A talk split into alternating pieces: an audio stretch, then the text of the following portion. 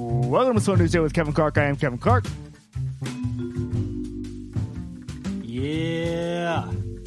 We're doing a new recording setup, so it took Richie a half beat longer to say yeah than normal. Hey, Richie? That's right.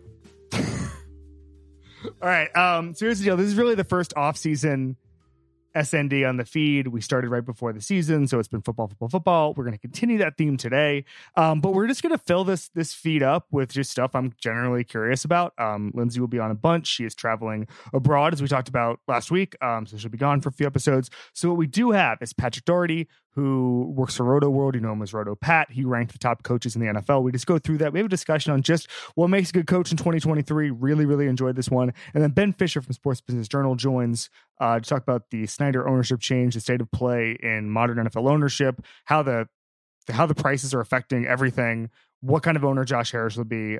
I learned a lot from this, and he actually floated some teams that uh, might be for sale. Eyeball emoji. Um, and it was listen, it was speculation, but I just think that there's um, there's some some meat behind it. So great discussions with Pat and Ben. Let's get to it. There's no better feeling than a personal win, and the State Farm Personal Price Plan can help you do just that. Talk to a State Farm agent today to learn how you can bundle and save with the Personal Price Plan. Like a good neighbor, State Farm is there. Prices are based on rating plans that vary by state. Coverage options are selected by the customer. Availability, amount of discounts and savings, and eligibility vary by state. This episode is brought to you by Amazon Prime. You know Amazon Prime is not just a shipping subscription, right? It's got everything, including streaming TV and movies on Prime Video. And of course, Prime's fast, free shipping. Go from watching your favorite shows to getting your favorite things. Whatever you're into, it's on Prime. Visit amazon.com slash prime to get more out of whatever you're into.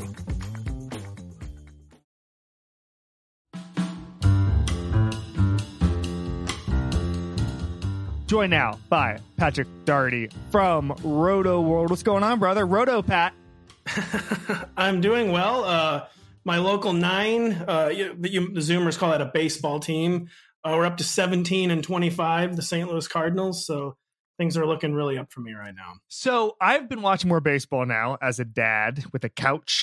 And uh, I used to love baseball. It's my favorite thing in the world when I was in high school. Coincidentally, when I had more time, um, I just kind of sit around watching extra innings, you know. And also, I hated going to school, so the, the like the idea of games happening in the day, and then also games happening till like one in the morning, and you're just watching Eric Gagne close it out at Dodger Stadium, like that that that uh, that appealed to me.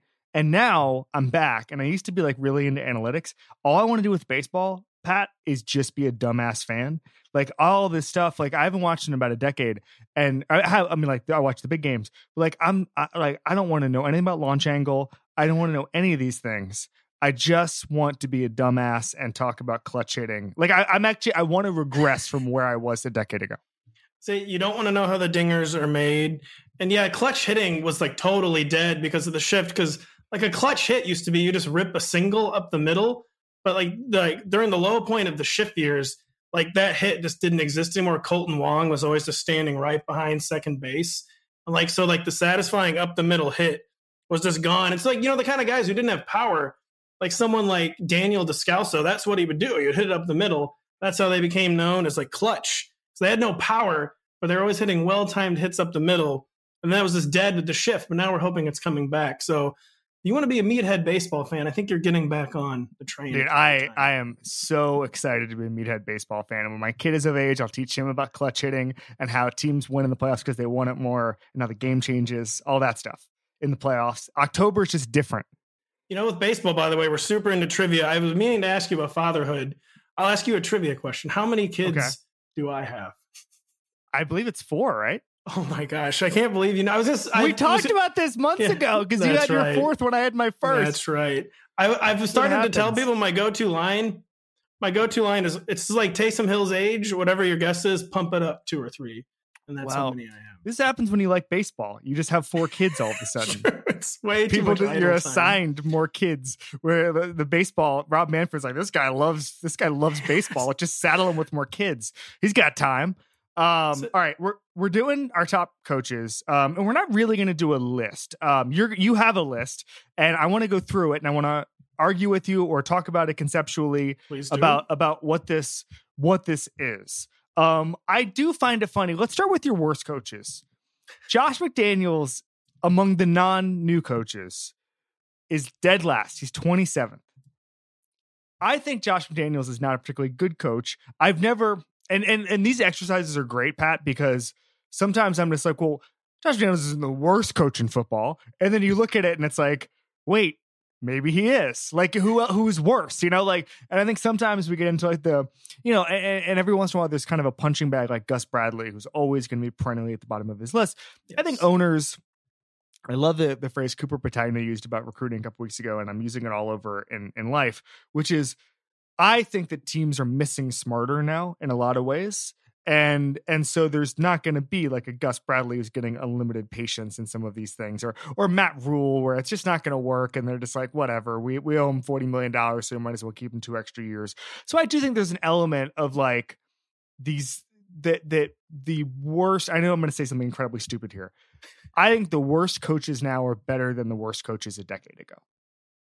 Zero doubt. And missing smarter is like a really, really good way to put it because I think the best way to make your head coaching hire, I think you should always begin with someone who's an offensive play caller. You should make exceptions, of course, because there are true defensive geniuses out there. There's been some true defensive geniuses that's hired in the past five or six years. But you know, the hottest commodity, the most difficult commodity to find is a good play caller. And so even when you're a good coach who's not an offensive play caller, you're always in danger of losing your play caller. So I think like the platonic ideal is you hire an offensive play caller as head coach. Since Sean McVay was hired, 27 of 42 hires have been he- uh, from the offensive side of the ball. 17% alone have been from either the McVay or Kyle Shanahan tree. And as we know, it's skewing. I know it's crazy. And we know it's skewing way younger. And not that there's not that us young people are any smarter, but teams are taking much bigger swings. They're much risky. used- Mike McDaniel would have been like the riskiest hire in the history of professional sports 10 years ago.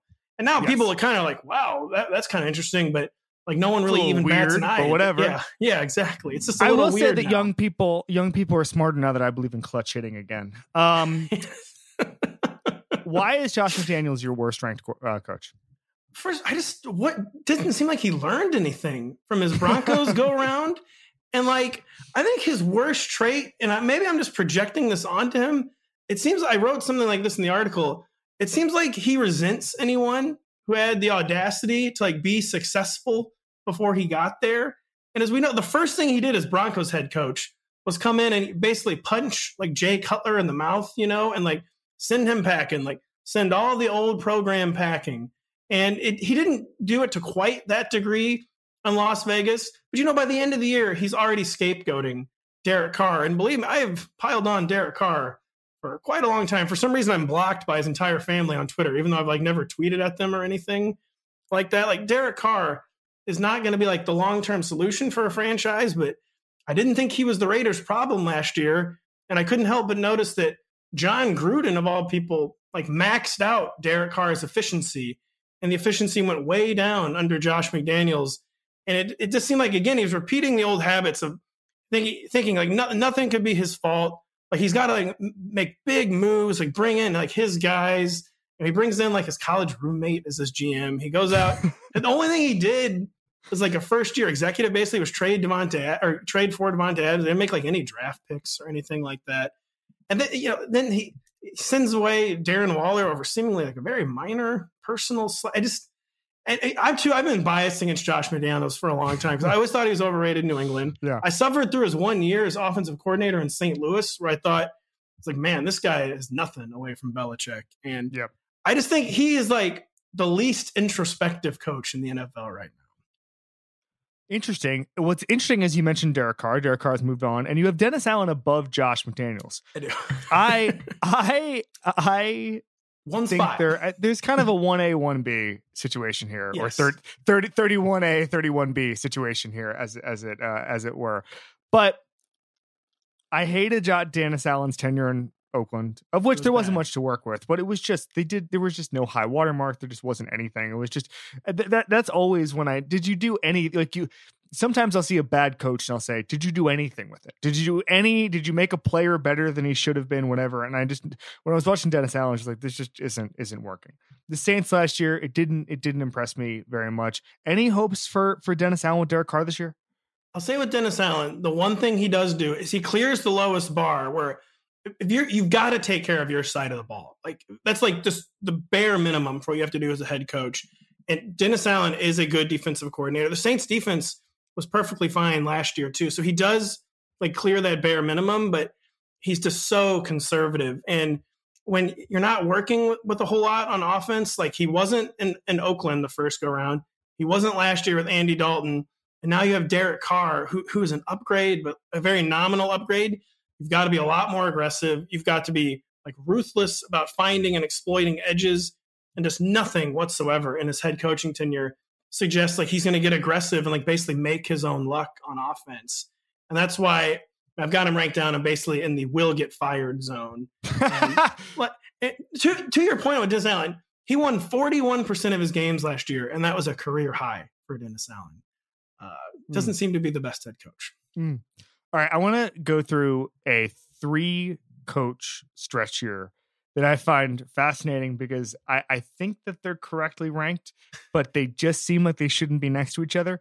20 is Brandon Staley, 21 is Mike McCarthy, 22 is Arthur mean- Smith. I there's there's a whole a whole range here.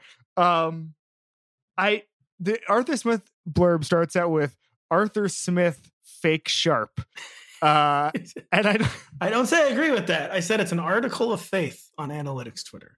let's start with Arthur Smith. Like I I keep seeing I keep seeing Arthur Smith's system as sort of this abstract thing. Oh, we need this guy for Arthur Smith's system, whatever.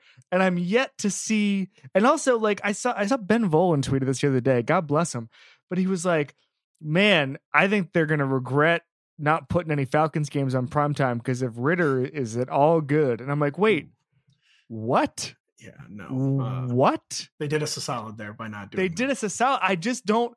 I feel like we're I, we as a punditry are trying to move the Falcons along to a place that not even they think they're at. it's Arthur Smith is like a weird conceptual like phenomenon, like you were getting at, where I do actually think he brings something. Uh, the Falcons were one of only five teams in the entire league to generate positive rushing EPA last year. Like he can really design a rushing attack, and you know, I was with like an offensive line that's not amazing, with a quarterback that wasn't taking any pressure off the running game. So he can create a rushing attack. So then if you can do that with like a day three rookie in Tyler Allgeier, like a journeyman slasher in Cordarrelle Patterson, why would you use the number eight overall pick on Bijan Robinson, who is amazing, but like you can, he's like Kyle Shanahan, where he can create a run game. I was gonna say he's like the or or a quarterback where it's like he's like the it's like the Trey Lance pick for running backs Yeah, where it's like you can create this out of nothing and now you're spending capital on it. Exactly. So he's like, I feel like he's so he's really good at that.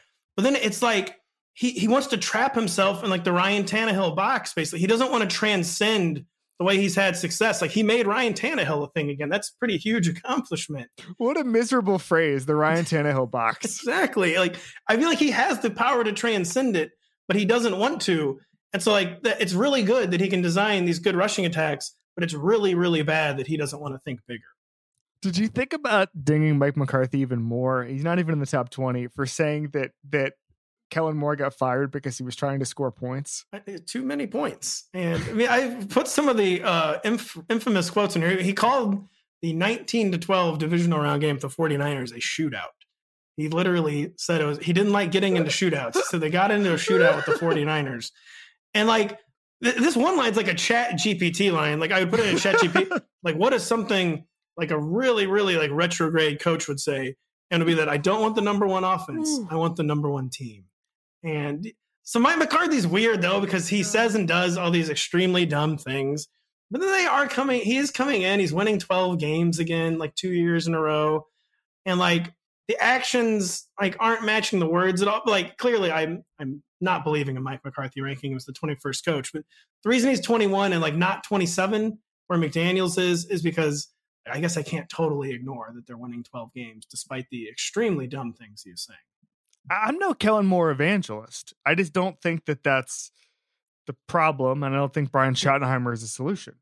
No, no. That's all.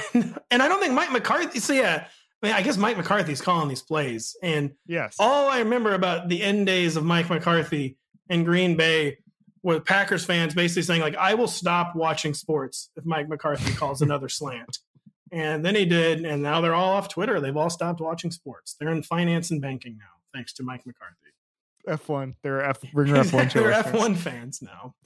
Where's Brandon Staley at at this point? He's 19 and 15. He was 14th last year. He's now 20th.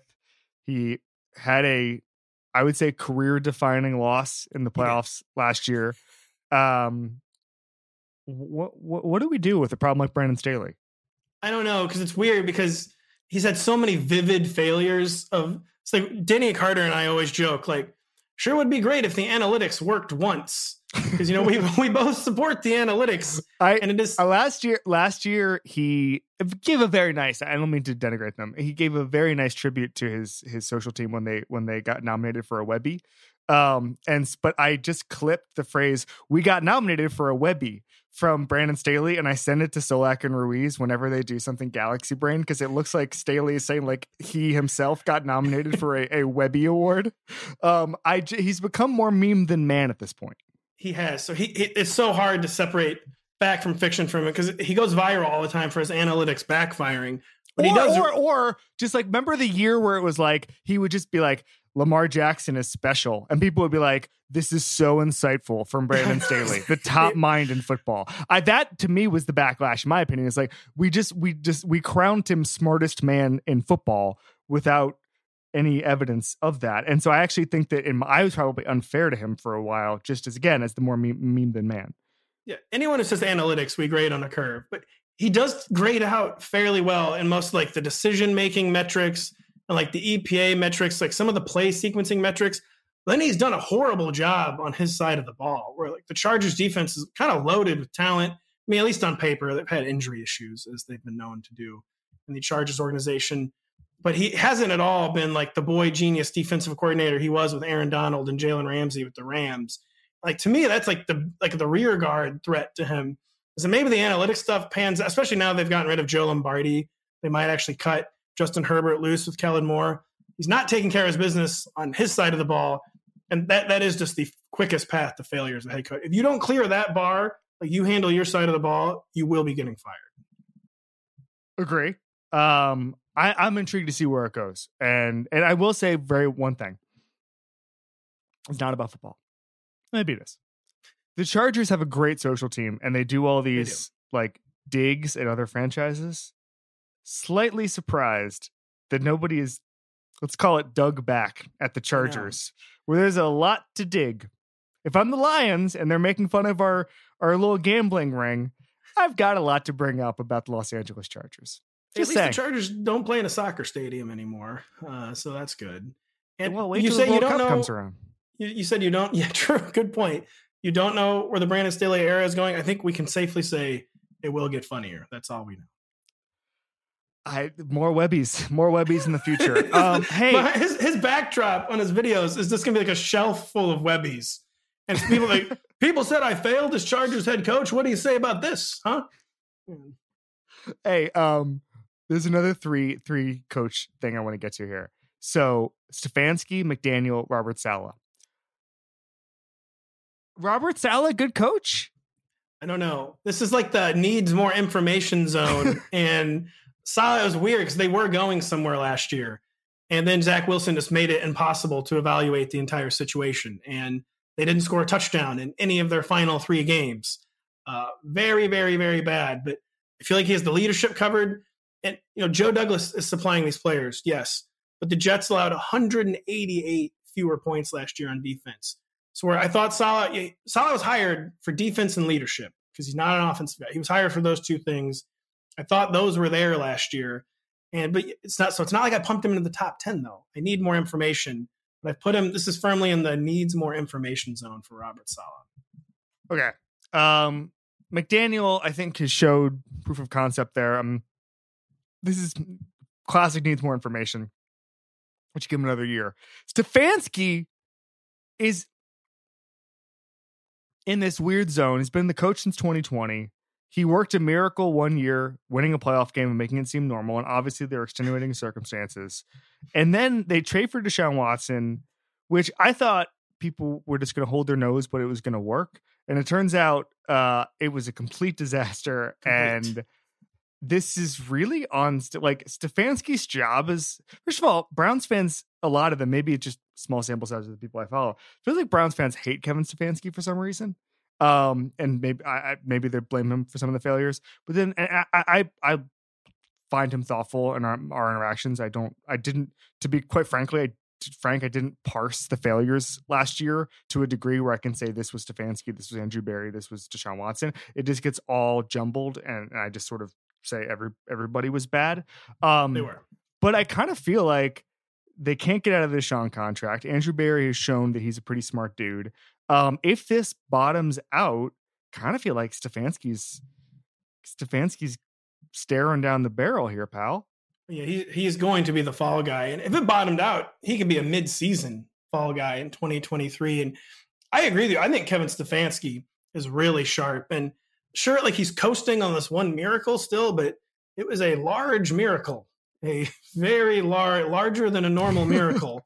uh, what he did in 2020, but it was very concerning what happened last year. And he was tasked with a really difficult challenge, changing the offense on the fly when Deshaun Watson comes back. So Jacoby Brissett, you're playing very conservative. You're playing very station to station. That's just what Jacoby Brissett is. And that's also what Stefanski's offense had been. Whereas Deshaun Watson, we know, is an elite passer and a, plays like a high flying style of offense. And it's hard to like chain, like flip the switch mid season with those styles, but they just comprehensively did not do it. And it seemed like he had no idea how to use the Deshaun Watson. They averaged fewer points with Deshaun Watson than Jacoby Brissett last year something that should not be possible. And again, it was a large challenge, maybe an unrealistic one, uh, but one he failed uh, very comprehensively uh, making that switch. I just want to say this. I just I was looking on Twitter to find something else for a discussion, and um, I saw this. Is there any discussion in sports history that seems more disconnected from the update before it and the update after it than the the Arizona Coyotes arena development? because I just saw there's a vote. I just saw there's a vote, and it just seems like every time I see an update on it, it has nothing. It is the complete opposite of what I just previously saw about it. And it's like it's like oh they're locked out of their arena. Up oh, they've signed a two year agreement to play at Arizona State. Up oh, there's a vote today, and now it's like it is it is uh man. That's one of those things where if it was any other sport, we'd probably maybe make fun of it a lot Oh yeah, more. no, true. It's it, all I know is anytime I see an update, it's like, wow, they're playing in an even smaller arena now, and they're playing in the Chargers They soccer just, they stadium just- now. They just removed 500 seats for no reason. They just said, ah, we're good. it's like, We're good. like, uh, wow, I Um, didn't know you could play outdoors in Arizona, but okay. Okay, I'm going to get mad at you. Uh, Okay. Zac Taylor 12th. Yeah, I mean, I know that's uh, that's kind of disrespectful, isn't it? Uh, or, or is it too Uh, high? It's your list. I mean, all right, here's the deal. It's they win. He's the play caller. Uh, Yes. if it was easy, everybody would do it. Uh, that's an organization that's really hard to win in. I always overrated Marvin Lewis because the Bengals, however cheap you think the Bengals It's are, they're cheaper. And so some of these updates on the NFLPA stuff is kind of shining a light on that. Um, I think that what Zac Taylor's done has been pretty good. And and I, I really don't think like, yes, Joe Burrow is a culture changer, but part of this, and this is something I've said a million times, in order to maximize a culture changer like Joe Burrow, you have to let him change your culture. And there are people like who are who are worse coaches who would have said, No, no, no, no, Joe. I'm I'm driving the bus here. Say like Urban Meyer did at Ohio State and chased Or- him away. Uh, Jag yeah, exactly. no, no, I'm saying where he chased Joe Burrow say, away at Ohio say, State. what if he got drafted by the Jaguars? Oh my gosh. So with I think honestly Zac Taylor at 12, it does sound too low.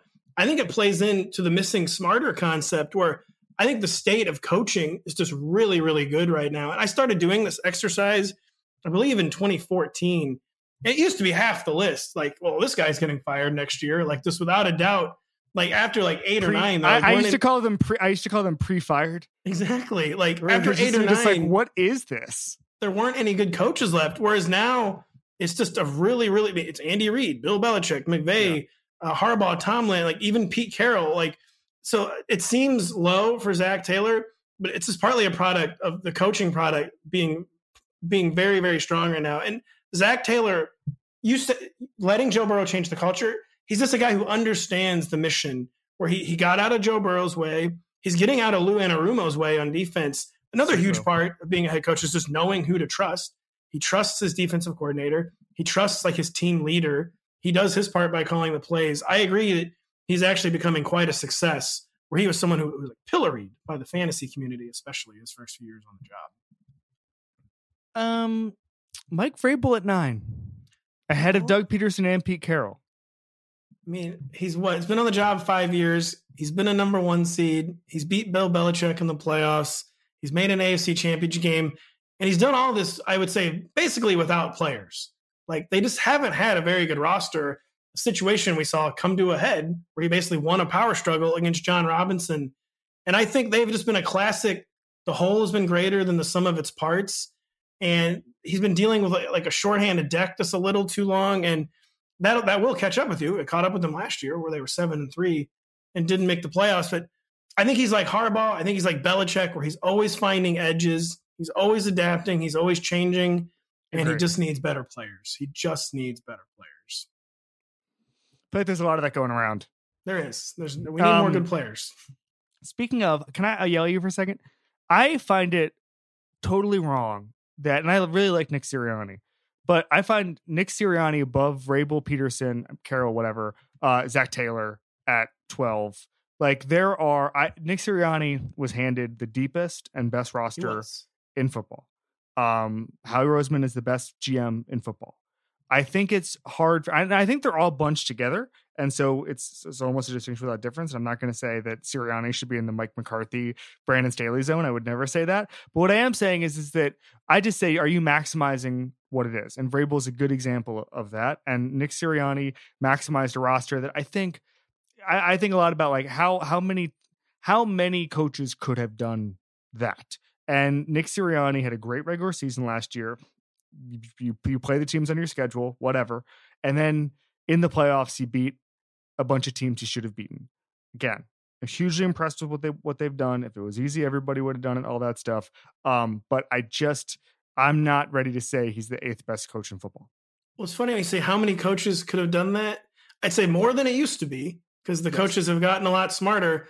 But even now, think of how many coaches would have come into this situation in Philadelphia and just been like, I don't know what to do with Jalen Hurts. Like, I just can't do it. I'm sorry, sure. Howie. I can't do it. Like, he got dealt this we're gonna, amazing. We're gonna, we're gonna sign. Uh, we're gonna bring back Nick Foles. We're bringing in Jarrett Stidham, Adam, uh, Andy Dalton. Yeah, it's Stidham season now in Philadelphia, and he was dealt an amazing hand, but he knew what to do with it. And he's he's proven so adaptable. He, he basically midway through his first season in 2021 just changed the offense completely on the fly, where they were passing too much for the personnel they had in 2021. Mid-season, after that humiliation, I, I believe against the Bucs on Monday Night Football, he's like, "We're becoming the most run-heavy team in football." And then they made the playoffs. And then last year, though, he he switches the flip, switches the flips the switch back. They get AJ Brown. They have much better passing game personnel. It's not like they became like Mr. Passing Team last year, but way more than the year before. And so he's been dealt really great hands, but he I think has done an amazing job of maximizing what he's been dealt. And it's just kind of too like the ideal of what a modern coach should be. He's EPA focused. Um, he's forward thinking. He's he actually it's not just lip service to analytics, like it's real analytics with him, and all from the guy who really he's like just a guy, as we know. There's no more just a guy coach. The press he's like the most likely coach to have like like oh wow yeah that guy was in uh, like on student council with me in high school. I didn't really think he was that smart. uh, but here he is coaching the Philadelphia Eagles. Uh, what do you know? I will say this: if you're asking me to rank who his childhood friends would say wasn't that smart, Nick Sirianni would not be number one for me. No, no, it would and, not uh, be number one. It would not be he'd number, be number one. One, what you're saying. saying. You went to like three straight three straight summers. You went to a Dave Matthews concert with him, though. Oh, 100 percent, one hundred percent. Um, all right, so interestingly enough, when I was when I was thinking about being a dumbass baseball fan, I was thinking about how coaching is there's a curve there. It's like the meme where it's like dumb dumb person believes this, smart person believes this, yes. and then like mediocre person believes the opposite, right? Yes. Coaches are just about wins and losses over a long period and all evens out and you get to see over a career what a what a coach is and there's usually very little doubt as long as they get a handful of seasons. As long as they get six seven eight seasons you see enough where it's like even with Belichick we saw Cleveland which you can if you want to throw out you can whatever. We saw the um we saw the the 2008 season where they didn't have Brady um, with Matt Cassel. We've seen now with Mac Jones and Cam Newton. So we're seeing this a little bit. Kyle Shanahan to me is someone who's done it with so many different quarterbacks and so many different systems and, and so little excuses. And listen, he's had nightmare seasons, but what he does reliably is he takes a quarterback and he gives them a yards per attempt that is historically good relative to the competition. We know what this is, and that's why I think you know you have him fifth, Fifth. um, He- he ahead of Mike higher. Tomlin, which I can argue. I can do. I love Mike Tomlin. I think I do too, actually. Might, might deserve to be higher. It's disrespectful for Mike. It's every ranking is funny- disrespectful. That's one of the secrets of the to rankings. go is the- had to go at your own list. is Um, that's the secret of the rankings. Is every single one of them is disrespectful. do you get the same people I get, which is when you say something nice about Kyle Shanahan, people are like, "Oh, cool. Well, imagine if you won something," and it's like, okay, there's a weird anti-Shanahan Twitter thing out there, and I'm not really sure where it comes from. We know what he is. He's not the best coach in football, but there's nobody I'd rather have with my quarterback. No, It's true. I, by the way, I like really play into the anti Shanahan narrative because it's so he's just so irritating. Like, is really where that comes from. I think, and this is the example I use over and over again. Like, so people have heard me make the joke before, like, "Wow, you really uh, needed to send Kyle Juszczyk into motion again there, huh, Kyle?" Uh, not sure that was entirely necessary. And you know, he punts at the wrong times. He settles for so many field goals. So he's extremely irritating. Is I think where that comes from but I couldn't agree more with, with your analysis of Kyle Shanahan and someone who has just truly maxed out his scheme. And it's a really, really good scheme. And that's why I thought it was so interesting that he made the gambit for Trey Lance. Like the guy who's known as like Mr. Conservative, kind of like made this huge, huge aggressive move up for Trey Lance because I think he knew he had taken his system as far as he could go with scheme alone. And that was still almost beating the Chiefs in a Super Bowl. So it can take you all the way. But I think he knew that he he just needed to get over the top. He needed someone more than just Brock Purdy or Sam Darnold or Jimmy Garoppolo. And so he made this aggressive swing, and then it just didn't work at all. So now it's really interesting to see him like back in the Purdy Darnold zone. And uh, I, I, I, Purdy I- Darnold zone. yeah, it's a strange place to be. Uh, but I totally agree. Kyle Shanahan is no one is maxing out their scheme in the NFL more than Kyle Shanahan.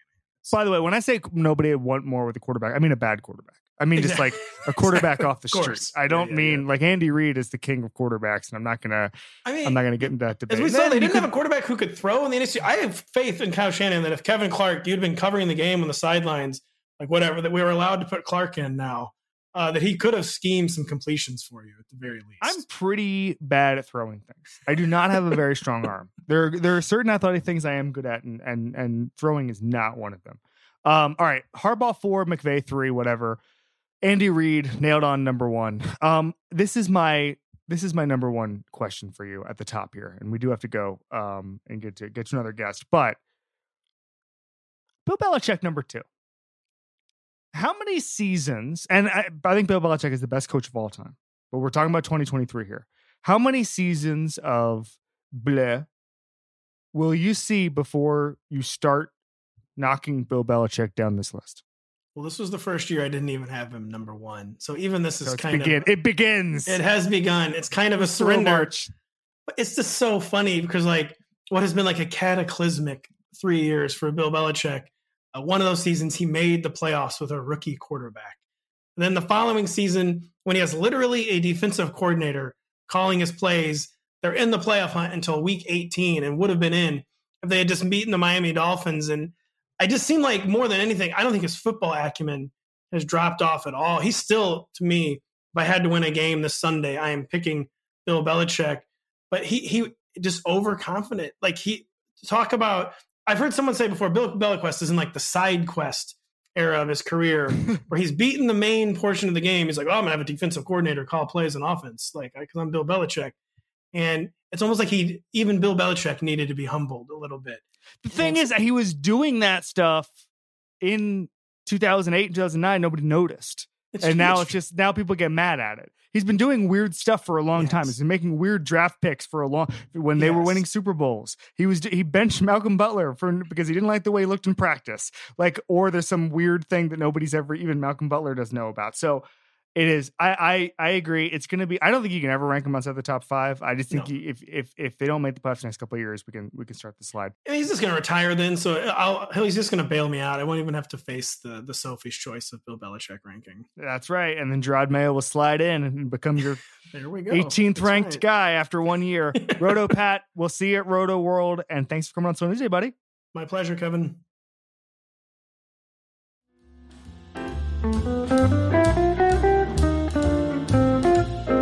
Right, Ben Fischer, staff reporter at Sports Business Journal. He covers the NFL. He's one of the best people to follow, to read in sports business, especially in the football space. What's going on, brother?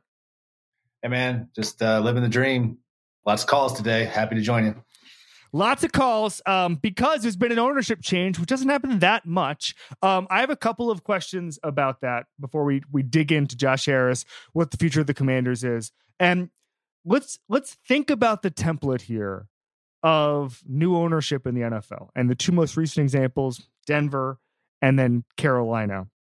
I think the question on every single Commanders fan's mind is how quickly can they get the Snyder stench out?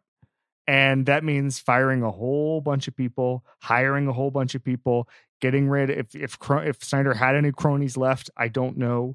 Um, getting the uh, the recording devices out of the facility because I'm sure Snyder, you know, installed some somewhere. Um, it's it's going to be a lot. There's going to be a new stadium, all that stuff. But using the model of of the last two, and obviously David Tepper's fired a hell of a lot of people, but timeline wise, how long does this take? Like Josh Harris gets the team control of the team when when and when is it when are we actually going to see the start of whatever the Harris culture is? This episode is brought to you by Amazon Prime. You know Amazon Prime is not just a shipping subscription, right? It's got everything, including streaming TV and movies on Prime Video. And of course, Prime's fast, free shipping. Go from watching your favorite shows to getting your favorite things. Whatever you're into, it's on Prime. Visit amazon.com slash prime to get more out of whatever you're into.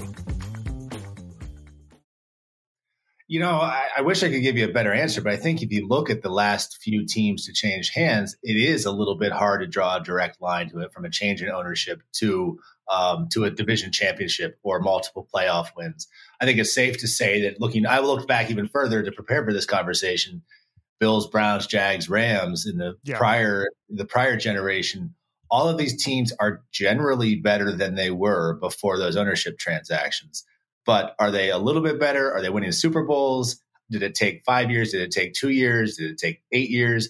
There's a lot of variability in those things. So if I were a Commanders fan, I would be very cautious about drawing a direct line from this development, as happy as we all are about it, to a championship at any given time frame. I think it's safe to say that in general, Washington will be a better run organization in fairly short period of time. But exactly how that comes to bear, that depends on which draft pick you get?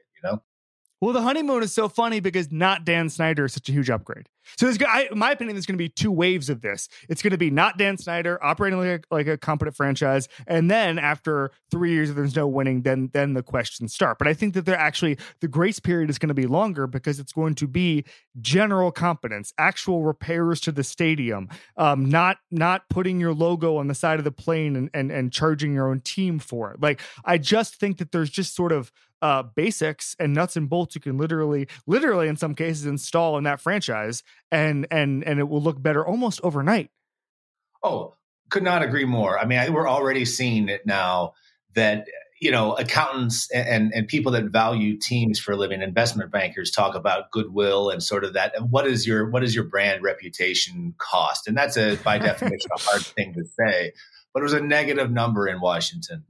There's nothing but upside for the Washington football team in terms of the wealth and size of its market, its historical fan base you know, it's not a, I mean, it's not exactly winning that many games, but it's not a total shambles on the football side right now. Um, it's just nobody would dare be seen in a photograph with Dan Snyder. I mean, there were literally mayors in suburban Northern Virginia saying, I like this deal for the economics. This is a good deal for us to build a stadium here. I just can't be on the front page of the Washington Post with this man. And that goes away instantly. So while we talk about the time frames from the Broncos and the Panthers and the Bills and the Browns, it is almost a completely unprecedented situation where day one, the team is worth more just because it's Josh Harris and not Dan Snyder. Yes, the new stadium, obviously, we can get to that in a second. But uh, my aunt and uncle uh, were huge Washington fans, Washington football team fans. And I knew that Snyder was hated. Um, and I knew that he was just universally unpopular and he'd taken a crown jewel franchise and driven to the ground. And we mentioned like the photo thing. Uh, there was an owners meeting in DC probably a decade ago, and I met my aunt for lunch.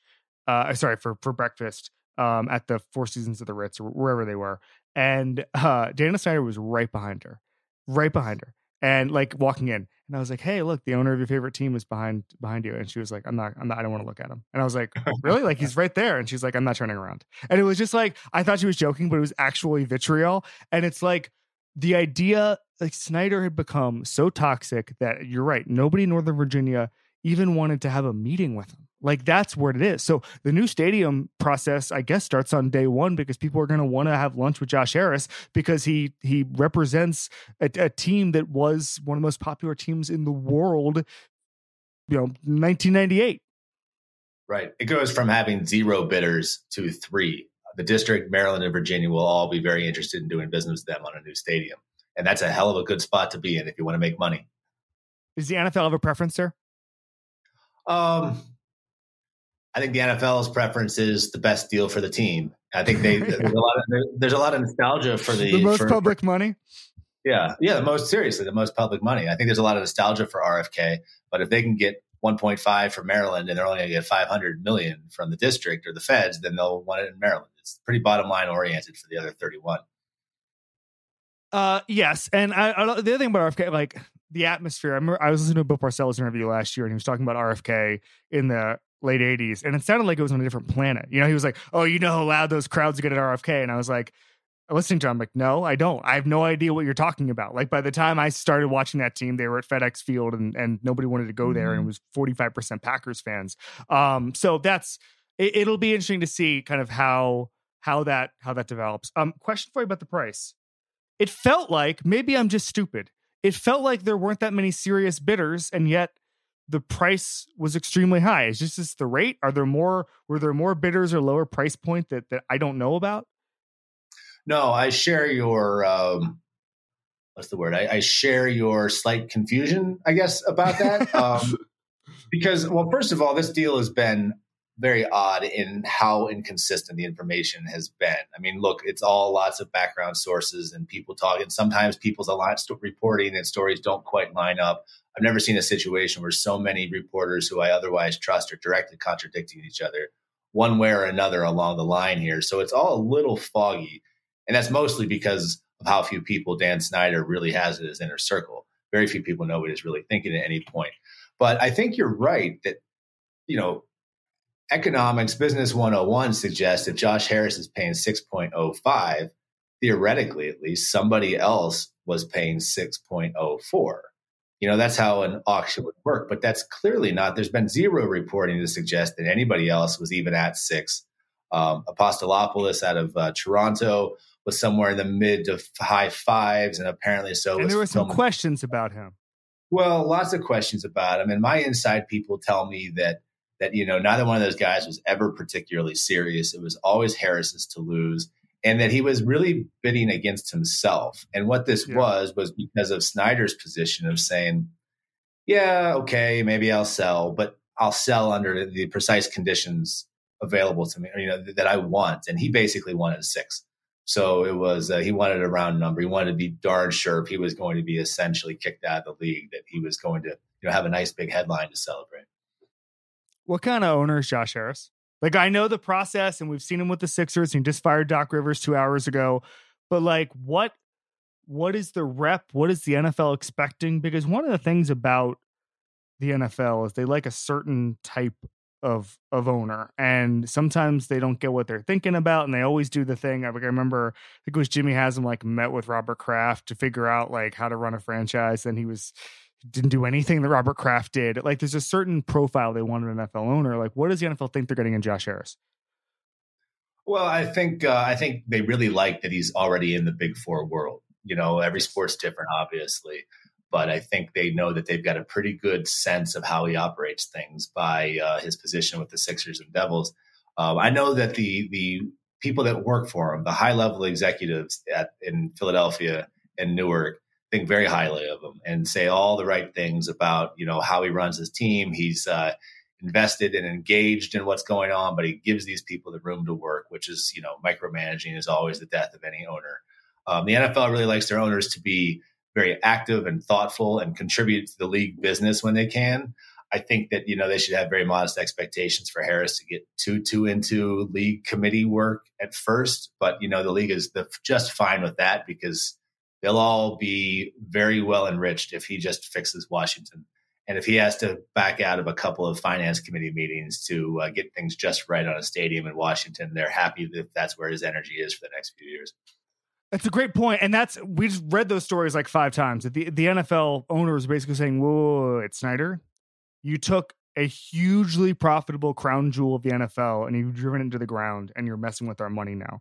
And so Harris does not have that much of an uphill climb to get that reputation back. Washington wants to believe in that team again. They've they've gotten into other things and whatever, and they're they're more into the Capitals than they used to be. And the, the Nats obviously exist, which wasn't the case when when uh, Washington when during the Joe Gibbs era when they were the biggest thing in the world. But it's it's not it's not going to take a whole hell of a lot. Um, I I guess the the the question I have is is he still going to be day to day with the Sixers, with the Devils. I mean, like I I remember I thought there were first of all, I thought there were some rules about owning other franchises and then the Kroenkes own every single franchise on the planet. Uh, I guess it's in the same market. Taken right? away. I, I, forget the exact time frame, but those was rules that a Kroenke thing? It was it was around then that those rules were changed. I, that was before I was on the beat, so I couldn't tell you. We'd have to find some other folks to tell exactly how that went down. But yes, it used to be against the rules to own other pro sports teams. Even is there an in, expectation even, that he'll uh, that he'll wean off the Sixers, or, or or is the NFL fine with whatever? You know, I mean, to be totally honest, I haven't asked anyone that question directly, but I think that um, you know they're fine with him owning those teams as long as you know he's got high quality people that will step in. I think in those situations, it's going to be particularly important that whoever Josh Harris selects to be the president of the Commanders, I mean, maybe that's Jason Wright. I don't know. You assume that a um, a new owner would bring in his own people. But I think Jason probably stands a better chance than most of holding on to that job if he wants it under a Josh Harris era. Um, it just becomes as an owner's bandwidth is is uh, decreased, it just becomes that much more important that their president is a real top flight political operator too in that regard. You've seen that around the league elsewhere, where sometimes there's a bit of an ebb and flow over whether it's the owner or the president. Next team for sale. Hmm. Well, I guess the official answer is the Seattle Seahawks, yes. who are, are freed from their obligation to give 10% of the proceeds of a sale of the Seahawks to the state of Washington in May of 24. Uh, conventional wisdom for some time has been that Jody Allen's going to sell that team, or excuse me, the trust of Paul Allen will sell that team as soon as that sort of lockup period with the state ends. Um, but a lot of people I talk to about this say not so fast. Jody enjoys owning this team and that while it's technically illegal for a trust to own an NFL, not illegal, it's technically against the league rules for a trust to own an NFL team. If it's generally being well run, they're going to give a lot of leeway on. That's what happened in, um, in in Denver. People thought so highly of Joe Ellis that there were no particular hurry for the Bowlen Trust to sell. So it's a mildly hot take to say that actually it's not the Seahawks. Um, Arizona, far be it from me to um, presuppose the conclusion of the Michael Bidwell Bidwill scandal, but I don't think it's a huge leap to think that could be another person who is quasi forced to sell, depending on what's discovered. Um, Interesting. Houston has been out there, Ooh. you know.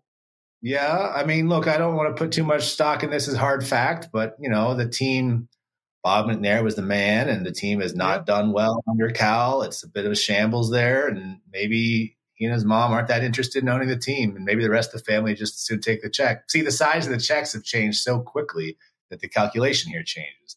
I'm sure that I don't think they want to, but I don't think you can ever take the Bears out of this conversation, given the, the state just... of the thing. Well, because I mean, Virginia McCaskey is is a very advanced age. I think the calculations and the interests of that family are a little bit more difficult to discern um, going forward one, after she's gone. And one presumes Kevin Warren was given a lot of pretty ironclad assurances about what the future looks like before he took that very powerful president CEO job of the Bears, leaving the Big Ten for it, almost unheard of.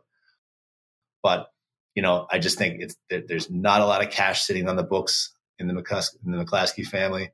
Um, you know, a lot of generational turnover. No particular reporting to that end, but I think they've got to be on that list. Hmm. Interesting. Uh, not Tennessee. Once once you get the new stadium, they've settled some of that uh, those those ownership matters within the family. Um, it's all been consolidated under uh, Amy Adams Strunk to a point where I think the heat is off that as a possibility. Chargers, at least in the foreseeable future. Chargers, anything? Remember there were the lawsuits I think, there. I think not not not a lot of hard facts there. I think the Chargers would fit into the same category as the Bears. That you know, it's not a cash rich team. There is hardly unanimity in the family as far as what the ideal future goes. And that when teams are worth six or seven billion dollars, those family splits can become more pronounced because just cashing out looks more and more pro- uh, promising than it ever used to. That's the funny thing to me. It's like, you know, okay, the George McCaskey, I'm sure he loves running the Bears, but you know else he loves? $7 billion, which if you wait a couple years, you might be able to get. Spanos the same way. Um, I, I, just I think that the calculus is changing so much. I think we saw that a little bit in the, the NBA after the Clippers sold for $2 billion or or the the Dodgers um, when when they got their huge, I think that was in maybe two billion dollars as well. Um, part of that was the, the, TV deal, if you remember. But like once people see the price tag, they go, "Oh wait, I didn't realize I actually don't like running this team. I like living in Monaco." Right, exactly. And I think, and, and, you know, I mean, part of me is a little feels a little bit guilty or reluctant to go too much into these family dynamics because who really knows how two brothers get along with their mother or not. But the point is, here's a good example. When Pat Bowlen stepped down from day to day control of the Broncos because of his Alzheimer's disease in 2014, the future for his children was splitting what one and a half billion seven ways. Mm-hmm. By the time they actually sold it, those seven children were splitting 4.65 billion seven ways, which is a very different thing. And while they might have said, okay, Brittany Bowlen, you're the younger sister here, you're gonna you're gonna put you in charge because you know, maybe we like owning the team and maybe we like, you know, this appreciating asset. Um, seven years later, you mean I can just take 150 grand, 150 million myself and never be heard from again? That's that sounds pretty good. I'm open to that deal if you're listening. Anybody out there, I'm open to 150 million for never to be heard from again. I see baseball contracts like that sometimes. Just guys sent for 150 and then they just play. Um, all right. Anything on the Snyder stuff that we we aren't talking about enough uh, to to close loop on this conversation that, that you that you would bring up if I hadn't teed you up? Yeah, I guess I would say that um, we have a deal everybody wants to get done in front of the league for final approval, and I certainly would not bet against this deal getting done.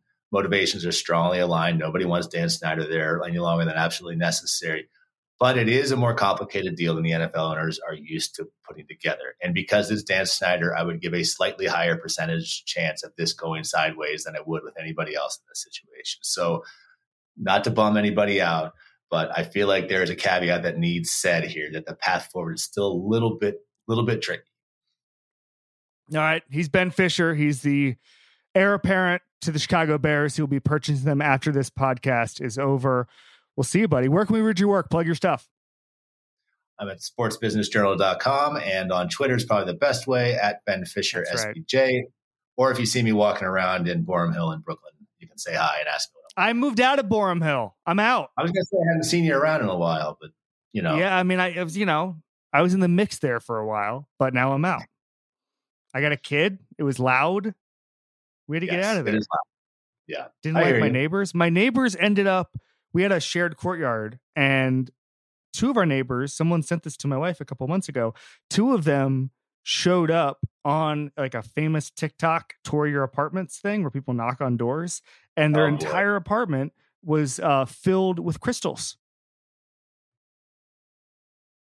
So they, we, we were living next to to uh, two roommates who were just you know were crystal apartment people. So we didn't know that the whole time. Well, it is Brooklyn. Energy. I mean, you're not far from the uh, dogs only bakery too. So you know, you take you take. I the, miss the uh, dogs only bakery. We're also not we're not far from the Brooklyn Nets, of which there's no evidence that we lived four blocks from a uh, from a National Basketball Association team. No, it's it's that's a weird vibe around there, right? Like you know they're playing, but like it's unless you're taking the My story about that is when I first moved there, um, I had to go. I was buying stuff, and I was like, oh, I need a new iPad, and so I went to go buy an iPad at that Target at Atlantic Terminal, and I get back, and it's like the second quarter of a Nets playoff game, and I was like, wait a second. I was across the street from like a pretty big, I think it was the Nets Celtics series. I was like, I was across the street from a, a, a playoff game in the NBA and I just didn't see any evidence of it. So that's it. That's, No, that's living in Brooklyn. Hey, Then that Kevin reminds- Durant. yeah, this is Kevin Durant. All these weird people in Brooklyn: Kevin Durant, Kyrie Irving. Irving, uh, Irving uh, it's it's a weird place to live, but I enjoy it. But that reminds me, actually, relevant. Uh, we've we checked the box off a nationally distributed podcast talking about New York neighborhood stuff, so that's good. But relevant to the Snyder thing, you talk about his uh, his personal goodwill. Um, did you see what the Bowie Baysox are doing? The minor league team I did having not. a change. Um, I think it's like next Friday. It's a change in ownership celebration night. Anyone named Josh or Harris gets in free. The Bowie Bay. Hand of God, my that. brother I love that. stadium got his friend in Bethesda named Josh. He's like, "We're gonna go. It's gonna be great." So that's what Josh Harris is with. The smartest minds in America are in minor league marketing. Yep, completely That's it. true. Completely Ben true. Fischer. Anyway, I'll see you, buddy. Thanks for coming on Sony's Day. Thanks, Kevin.